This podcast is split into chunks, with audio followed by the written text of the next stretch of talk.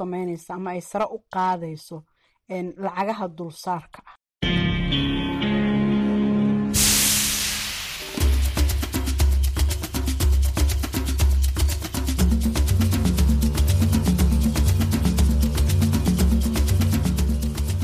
Hii ni idhaa ya Kiswahili ya Sauti Amerika, VOA, ikitangaza kutoka Washington DC.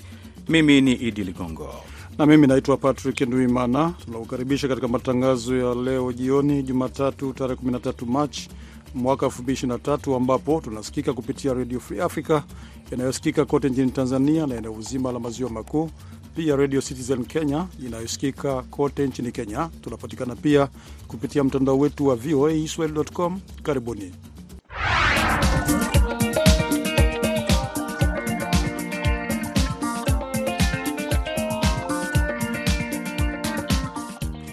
Katika matangazo yetu ya hii leo, rais wa Kenya William Ruto amepuuzia mbali maandamano ya upinzani nchini humo yanayoongozwa na Raila Odinga dhidi ya serikali kwa kushindwa kupunguza gharama ya juu ya maisha, kuendelea kuunda upya tume ya uchaguzi bila mashauriano na kushindwa kuondoa ushuru wa ziada kwa bidhaa muhimu.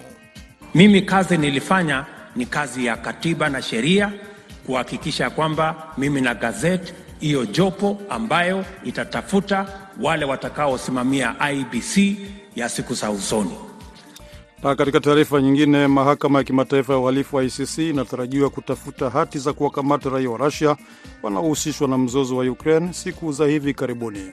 Hizo ni baadhi tu ya taarifa ambazo tumekuandalia katika matangazo yetu ya hii leo, lakini kwanza tunaanza na habari za dunia. Msomaji ni Patrick Nduwimana.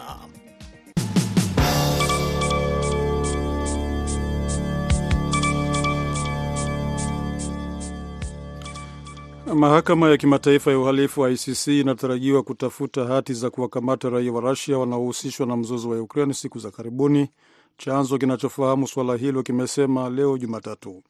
Mwendesha mashtaka wa ICC anatarajiwa kumwomba jaji kabla ya kesi hiyo kuanza ili aidhinishe kutolewa kwa hati hizo za, kukamat, za kukamatwa wa Rusia kadhaa kwa kuwateka nyara watoto kutoka Ukraine na kuwapeleka Rusia na kulenga majengo ya raia nchini Ukraine. Chanzo hicho kimesema kwa sharti la kutotajwa jina. Haikufahamika wazi ni watu gani wa Rusia ambao ICC inatafuta hati za kuwakamata na lini hati hizo zitatolewa. Mwendesha mashtaka wa ISIS Karim Khan alianzisha uchunguzi kuhusu uhalifu wa kivita, uhalifu dhidi ya ubinadamu na mauaji ya kimbari nchini Ukraine mwaka mmoja uliopita. Rais wa Rwanda Paul Kagame leo amesema kuna majadiliano yanayoendelea juu ya kusuluhisha hatima ya Paul Rusesabagina ambaye alionyeshwa kama shujaa katika filamu ya Hollywood Hotel Rwanda na anatumikia kifungo cha miaka 25 jela nchini Rwanda kwa mashtaka ya ugaidi. Rusesabagina alihukumiwa mwezi Septemba mwaka 2021 kutokana na uhusiano wake na kundi linalopinga utawala wa Kagame. Alikanusha mashtaka yote na kukataa kushiriki katika kesi hiyo ambayo yeye na wafuasi wake waliitaja kuwa imechochewa kisiasa. Washington ilimtaja Rusesabagina kama mfungwa anayezuiliwa kimakosa kwa kile ilichokiita ukosefu wa kesi ya haki. Rusesabagina na haki za mkazi wa kudumu wa Marekani. Kagame alisema nchi yake haitokubali kushinikizwa juu ya Rusesabagina, lakini leo Jumatatu ameonekana kusema kuwa kuna nafasi ya maelewano. Hatutaki kukwamishwa na yaliyopita, tunasonga mbele, Kagame amesema katika mahojiano na jukwaa la Global Security. Kwa hiyo kuna majadiliano, kuna kuangalia njia zote zinazowezekana kutatua suala hili bila kuathiri mambo ya msingi ya kesi hiyo, amesema.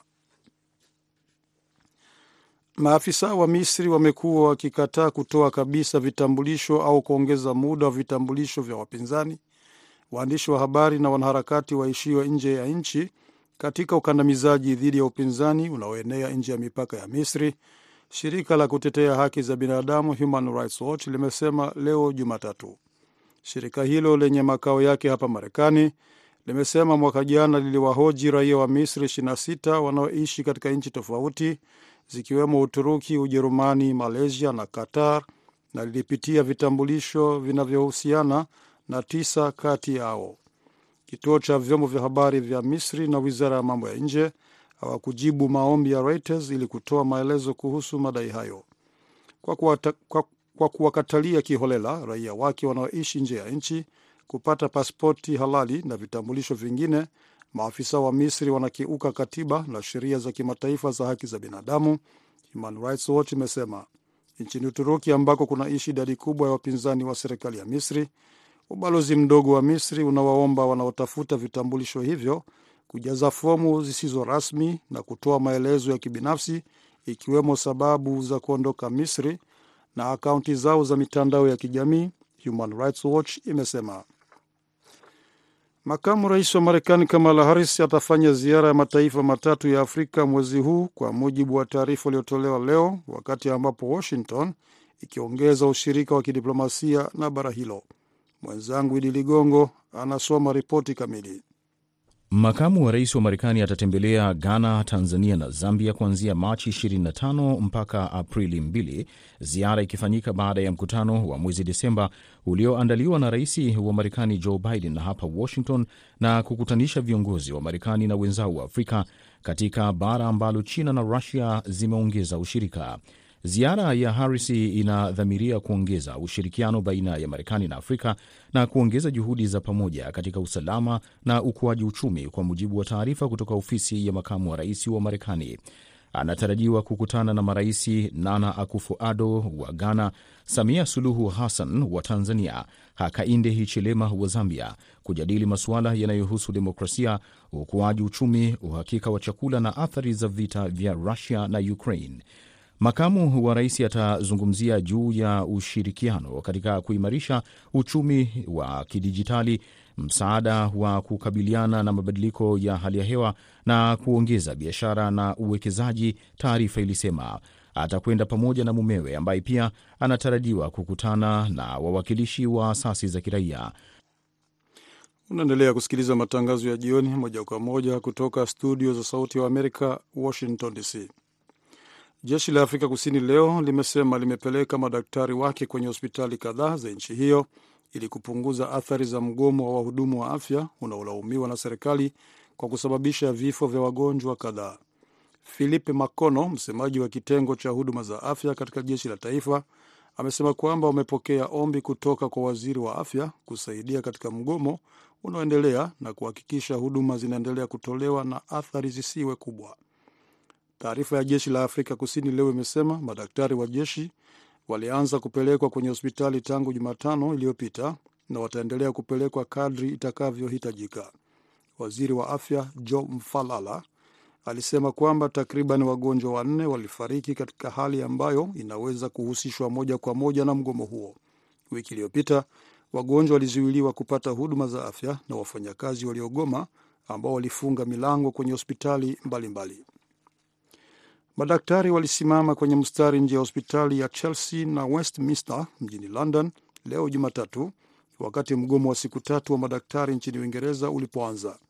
Maelfu ya madaktari walijitokeza leo kupinga malipo duni. Mgomo huo ni wa hivi karibuni unaohusisha wafanyakazi wa huduma ya kitaifa ya afya inayofadhiliwa na serikali ya Uingereza, NHS, kufuatia mgomo uliofanywa na wauguzi, watoa huduma ya afya ya dharura na wafanyakazi wengine wanaodai nyongeza ya mishahara ambayo inaonyesha viwango vya takwimu mbili za mfumuko wa bei. NHS itatoa kipaumbele kwa huduma za dharura wakati wa mgomo huo ambao unaweza kuja kwa gharama ya miadi ya kawaida, upasuaji na hata baadhi ya matibabu ya haraka ya saratani. Mkurugenzi wa matibabu wa kitaifa wa NHS Uingereza, Stephen Powis alisema.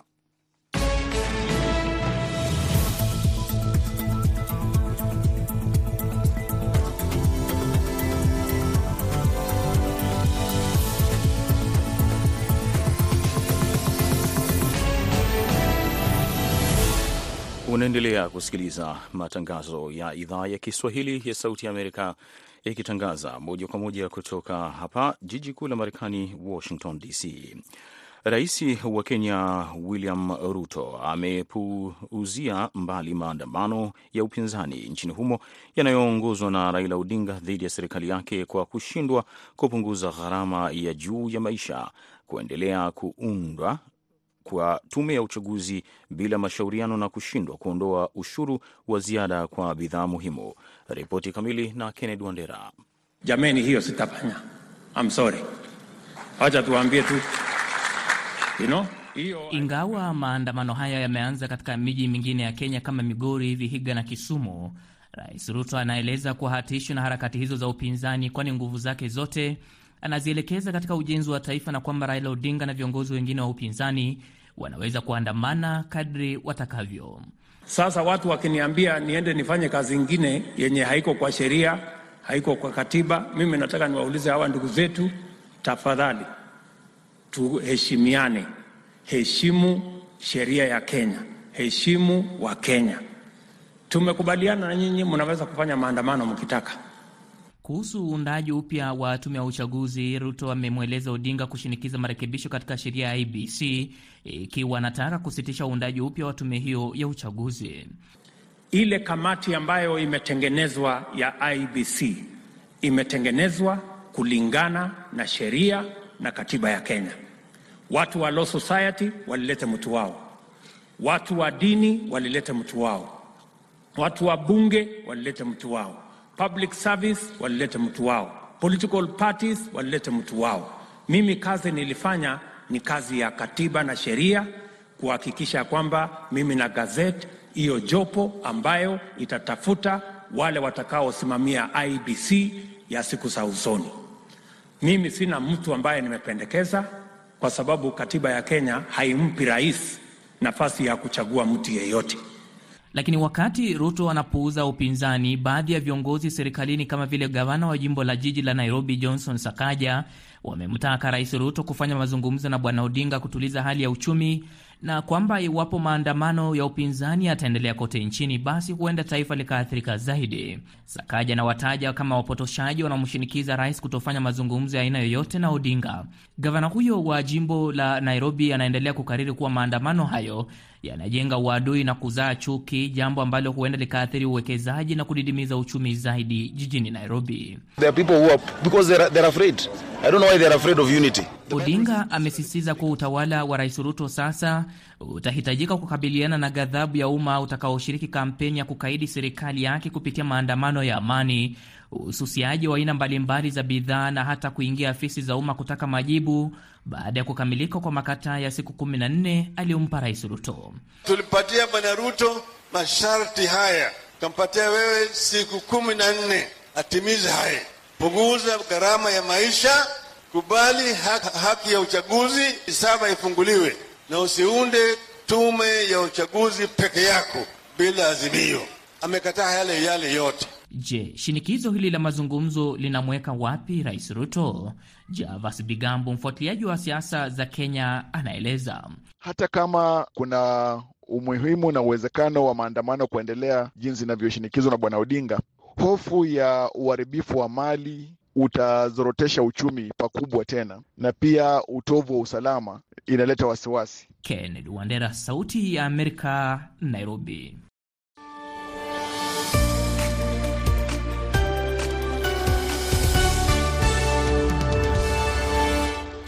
Vyama vya upinzani nchini Kamerun vinakishutumu chama tawala kwa kununua kura kwa ajili ya uchaguzi wa seneti wa Jumapili.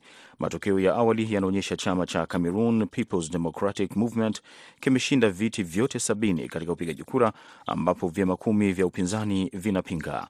Mkamiti Kibayasi anaisoma ripoti ya Moki Edwin Kinzeka kutoka Yaunde, Cameroon. Wafuasi wa chama cha Cameroon People's Democratic Movement CPDM wanaimba na kusherekea kwenye mitaa ya Yaunde kwamba wao ni washindi wa uchaguzi wa Seneti wa Machi 12. CPDM ni chama cha kiongozi anayehudumu kwa muda mrefu nchini Cameroon, Rais Paul Biya. Vyombo vya habari vya nchini humo ikiwemo chaneli ya serikali ya CRTV vinaripoti kwamba sherehe kama hizo zilifanyika katika angalau miji tisa mingine. Matokeo ya awali kutoka Elecam bodi inayosimamia uchaguzi yanaonyesha kwamba CPDM ilishinda viti vyote sabini katika uchaguzi wa Jumapili. Elecam inasema kwamba uchaguzi huo ulihusisha wagombea elfu kumi na tano katika Senate na ulifanyika kwa uhuru kwenye taifa hilo la Afrika ya Kati. Wapiga kura katika maeneo tete ya magharibi wanakaidi vitisho vya wanaotaka kujitenga na wanaendeleza majukumu yao, tume hiyo inasema. Vyama vya upinzani vinasema uchaguzi uligubikwa na kasoro. Denis Emilien Atangama ni mgombea wa chama cha Front des Democrates de du Cameroun. C'est une honte pour l'image de notre pays. Loue un bus qui transporte ni kashfa kwa chama tawala cha CPDM kuajiri mabasi kwa ajili ya kuwasafirisha makansela wote wa halmashauri za miji na majimbo ambao wanasimamia vituo vya kupigia kura vya wajumbe wa vyama vya kisiasa. CPDM ilitumia vitisho, uonevu wa kununua kura ili kuzorotesha uhuru wao wa kufanya chaguo la kidemokrasia. Anasema wakiwa kwenye mabasi, maafisa wa CPDM waligawa fedha na waliwatishia wa kuwapa adhabu wapiga kura ambao walikataa hongo. Atangana anasema vyama vya upinzani vinafungua mashtaka kwa baraza la katiba ili kubatilisha upigaji kura. Anasema serikali na chama tawala cha CPDM wanayumbisha demokrasia kwa kutaka kushikilia nafasi zote zilizochaguliwa na za wateule wa serikali. Atangana anashutumu upigaji kura uligubikwa na kasoro na kupelekea idadi ndogo ya waliojitokeza pamoja na ghasia. Upinzani unasema wapiga kura wengi katika majimbo yenye ghasia ya kaskazini magharibi na kusini magharibi hawakupiga kura kutokana na vitisho kutoka kwa wanaotaka kujitenga ambao waliapa kuvuruga utaratibu. Wanaotaka kujitenga kwenye mitandao ya kijamii ikiwemo WhatsApp na Facebook wanasema wamewasitisha wapiga kura wengi kupiga kura zao. Kwa zaidi ya wiki moja sasa, wafanyakazi wa sekta mbalimbali za Ufaransa wamegoma kupinga mswada wa sheria wa kufanya marekebisho katika mfumo wa malipo ya uzeeni, hasa kuongeza umri wa kustaafu kutoka miaka 62 hadi 64. Abdu Shakur Abud amezungumza na Mohamed Saleh, mchambuzi wa masuala ya kisiasa, na kumuuliza ina maana gani hivi sasa baada ya baraza la Senate kupitisha mpango huo wa Rais Emmanuel Macron.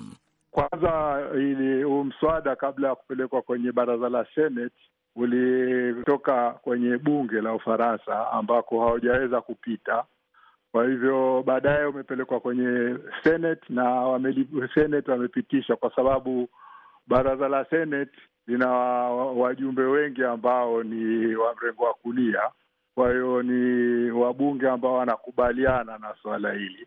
Sasa hivi sasa limerudishwa tena kwenye bunge la Ufaransa ili kutizamwa tena na kuweza kupitishwa, lakini mpaka sasa hivi kuna wasiwasi kwamba huenda huu mswada usikubaliwe wala usipite. Kwa hivyo pengine rais huenza akatumia uh, dikrii ili kuupitisha. Kwa hivyo watu wanaogoma, wanaoandamana, manake ni wengi katika sekta mbalimbali mbali, wanaendelea kupinga. Msimamo wao ni kitu gani hasa?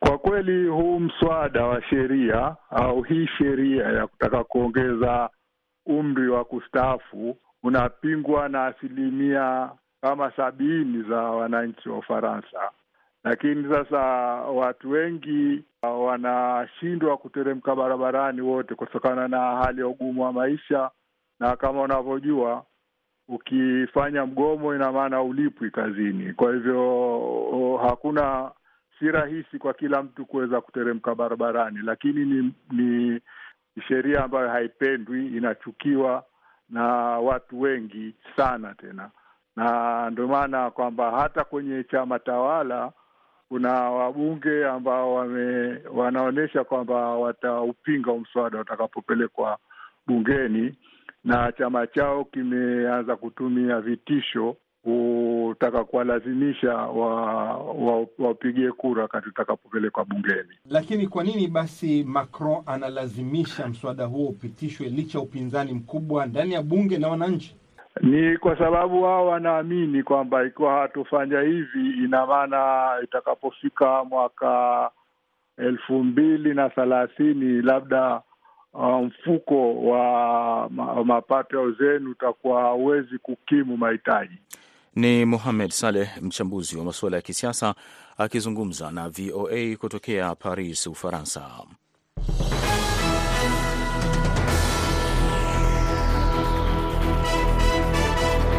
Ni siku nyingine tena ya Jumatatu tunapokualika katika michezo ya idhaa ya Kiswahili ya Sauti Amerika. Ninayekukaribisha mimi, jina langu ni Idi Ligongo. Moja kwa moja tunaanza na habari kuhusiana na vinara wa soka nchini Tanzania, yaani timu ya Simba na Yanga zimeweka rekodi ya aina yake katika michuano ya ligi kuu, huku zikianza kujiandaa tena kushuka dimbani katika michuano ya kimataifa.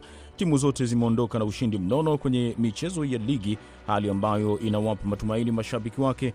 Wanaamini kwamba wimbi hilo la ushindi litaendelea kuchanua kwenye michuano ya klabu bingwa na kombe la shirikisho barani Afrika wakati timu hizo zitakaporejea tena dimbani wikendi hii. Wachambuzi wa soka wao wanazipa nafasi kubwa timu hizo, na huyu hapa ni mmoja wa wachambuzi hao. Kwa majina, mi naitwa Fredrick Swaga. Naam, tulikuwa na uh, ligi kuu soka Tanzania bara ambayo imemalizika. Uh, timu zote kubwa mbili, Simba na Yanga zimeweza kushinda. Yanga ameshinda goli tatu dhidi ya mpinzani wake Geita Gold, na Simba ameshinda goli tatu dhidi ya mpinzani wake Mtibwa Sugar. Na nadhani baada ya ushindi huo ni kwamba Yanga bado amejiendelea kujihakikishia kukaa kileleni mwa msimamo wa ligi katika kutetea ubingwa wake kwa mara nyingine tena, huku Simba bado akiwa anamfukuzia, lakini bado Yanga wakiwa na nafasi kubwa sana kutokana na tofauti ya pointi ambazo zipo. Lakini tukiachana na hiyo, weekend hii tuna michezo ya klabu bingwa Afrika kwa upande wa Simba ambao wanakutana na Horoya na vilevile Yanga ambao wanakutana na US Monista. Kujaribu kuangalia michezo ambayo imemalizika ya weekend zilizopita ni kwamba Yanga aliweza kushinda na Simba aliweza kushinda. Kwa hiyo bado ukijaribu kuangalia kutokana na ubora wa vikosi hivi ambavyo unaelekea katika michezo hii ya kimataifa ni kwamba wana nafasi kubwa ya kushinda. Ukiangalia nafasi yao kubwa ni kwamba wako nyumbani e, wanaufahamu vizuri uwanja wa Benjamin Mkapa na mimi watakuwa na confidence kubwa kuweza kuwashinda wapinzani wao, ingaji katika swala la mpira wa miguu lolote linaweza likatokea. Asante sana Georgi Njogopa. Serikali ya Kenya imetakiwa kuboresha zaidi miundo msingi ili kuona mchezo wa volleyball unafikia viwango vya kimataifa. Ndiyo wasaha kutoka kwa gwiji wa mchezo huo barani Afrika, Sharon Chaipchumba, ambaye kwa sasa yuko katika taifa la Ugiriki. Denis Wanyonyi anatuletea ripoti kamili. Mchezaji wa timu ya taifa ya mchezo wa voliboli ya Malkia Strikers Sharon Chepchumba amesisitiza wito wa serikali ya Kenya kuwekeza zaidi katika mchezo huo ili kuwafikia viwango vya kimataifa. Kwenye mazungumzo ya kipekee na meza ya VOA michezo kwa njia ya simu kutoka taifa la Greece, ambapo anawajibikia klabu ya Aris Thessaloniki, Chumba, mshindi wa tuzo la mchezaji bora kwenye mashindano ya bara la Afrika baina ya vilabu, aidha amesisitiza ama amewataka wachezaji wenza wa humu nchini kujituma zaidi badala ya kungoja maagizo na mwelekeo zaidi kutoka kwa wakufunzi. Kitu ambacho ni cha muhimu sahizi ni players kujituma individually then um, another thing is the government to enable the availability of facilities. Unajua facilities is the most important thing. So mchezaji akiwa amejituma na kuna facilities then it means uh, the work is gonna be easy. So uh, sema like um, first of all uh, mchezaji mwenyewe ajitume. Kauli za Chepchumba awali ya kuwajibikia vilabu vya KCB na Kenya Pipeline zinajiri siku chache tu baada ya ligi kuu ya mchezo huo wa volleyball nchini Kenya kufungua pazi yake kwa msimu huu wa mwaka 2023. Kwa niaba ya Sauti ya Amerika, meza ya michezo kutoka Nairobi nchini Kenya, mwanakwetu mimi naitwa Dennis Wanyonyi.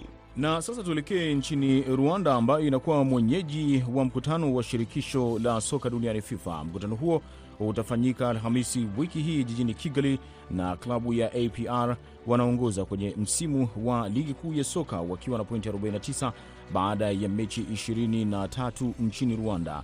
Mengi zaidi na mwanamichezo wetu Christopher Karenzi.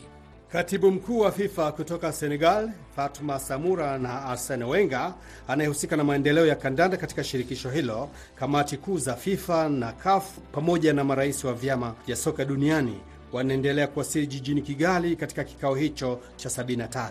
Kando na mkutano huo, tuangazie ligi kuu ya soka Rwanda. Timu ya APR inaendelea kushikilia usukani wa ligi kufuatia ushindi wa tatu mbili dhidi ya Marines mwishoni mwa wiki. Hadi sasa APR Football Club wanaongoza kwenye msimamo wa ligi kuu wakiwa na point 49 baada ya mechi 23 huku Kiovu ikiwa kwenye nafasi ya pili na point 47 kufuatia ushindi wa magoli mawili kwa moja dhidi ya Etincelles. Kocha Kasambungo Andre amesema anashukuru kupata hata alama moja. Tunashukuru Mungu kupata hata hiyo pointi. Rayon Sport ilikuwa ikishikilia nafasi ya pili, sasa imelala kwenye nafasi ya tatu. Kutoka meza ya michezo, huyu ni mwanamichezo wako Christopher Karenzi, VOA Kigali. Na moja kwa moja tuelekee nchini Jamhuri ya Kidemokrasia ya Kongo, kwake Kahozi Kosha, mwanamichezo wetu huyo atueleze yale yanayoendelea ya michezo nchini DRC. Katibu mkuu wa FIFA kutoka Senegal, Fatuma Samura na Arsene Wenger anayehusika na maendeleo ya kandanda katika shirikisho hilo, kamati kuu za FIFA na CAF pamoja na marais wa vyama vya soka duniani wanaendelea kuwasili jijini Kigali katika kikao hicho cha 73. Kando na mkutano huo, tuangazie ligi kuu ya soka Rwanda. Timu ya APR inaendelea kushikilia usukani wa ligi kufuatia ushindi wa tatu mbili dhidi ya Marines mwishoni mwa wiki. Hadi sasa APR Football Club wanaongoza kwenye msimamo wa ligi kuu wakiwa na pointi 49 baada ya mechi 23 huku Kiovu ikiwa kwenye nafasi ya pili na pointi 47 kufuatia ushindi wa magoli mawili kwa moja dhidi ya Etincelle. Kocha Kasambungo Andre amesema anashukuru kupata hata alama moja. Tunashukuru Mungu kupata hata hiyo pointi. Rayon Sport ilikuwa ikishikilia nafasi ya pili, sasa imelala kwenye nafasi ya tatu. Kutoka meza ya michezo, huyu ni mwanamichezo wako Christopher Karenzi, VOA Kigali. Ni hayo tu ambayo tumekukusanyia hii leo katika meza ya michezo kutoka hapa idhaa ya Kiswahili ya Sauti ya Amerika. Ni mimi mwanamichezo wako Idi Ligongo. Shukran kwa kuwa nami na usikose kuwa nasi tena e, siku nyingine tena ya Jumatatu katika michezo na idhaa ya Kiswahili ya Sauti ya Amerika.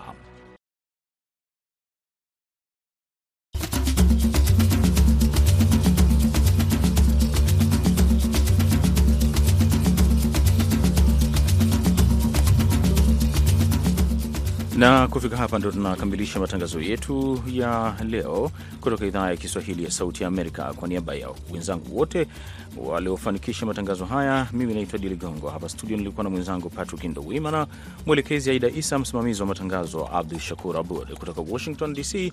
Shukran kwa kuwa nasi.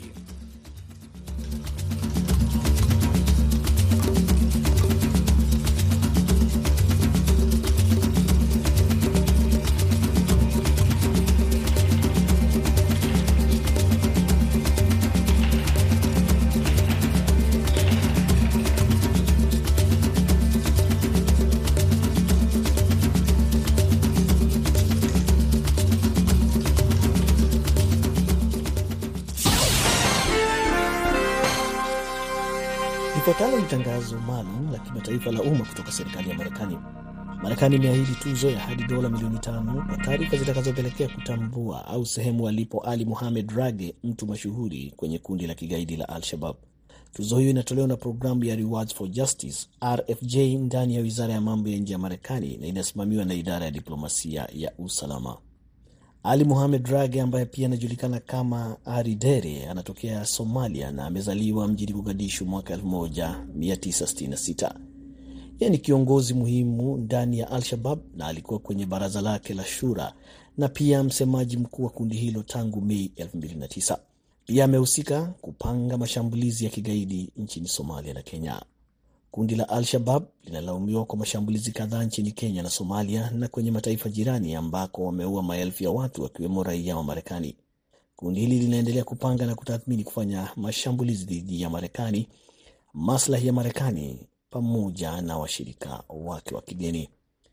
Katika hatua za awali, miezi 19 iliyopita, Rage aliorodheshwa kama gaidi wa kimataifa na wizara ya mambo ya nje ya Marekani. Hii ina maana kwamba mali zote ambazo ziko chini ya himaya za Marekani zimezuiliwa na Wamarekani kwa ujumla wamepigwa marufuku kujihusisha kwa njia yoyote ile na Rage. Isitoshe, Februari 2022 kamati ya vikwazo kwa Somalia katika Baraza la Usalama la Umoja wa Mataifa ilimwongeza Rage kwenye orodha yake chini ya kifungu 43a cha azimio nambari 2093 kutokana na kufadhili matendo yanayohatarisha amani, usalama na udhabiti wa Somalia. Iwapo wewe au mtu yoyote ana taarifa kuhusu mahali alipo Ali Mohamed Rage, tafadhali wasiliana na Rewards for Justice kupitia mitandao ya Signal, Telegram au WhatsApp nambari alama ya kujumuisha 12027027843 au alama ya kujumlisha 2547871236 nchini Kenya na alama ya kujumlisha 2526484343 nchini Somalia. Taarifa zote zitakuwa siri. Taarifa zaidi zinaweza kupatikana kupitia tovuti www.rewardsforjustice.net. Taarifa zinazotolewa zitachukuliwa kwa kina, wakati majina waliotoa yakiwekwa siri. Hiyo ilikuwa au hilo lilikuwa tangazo la kimataifa kwa umma kutoka serikali ya Marekani.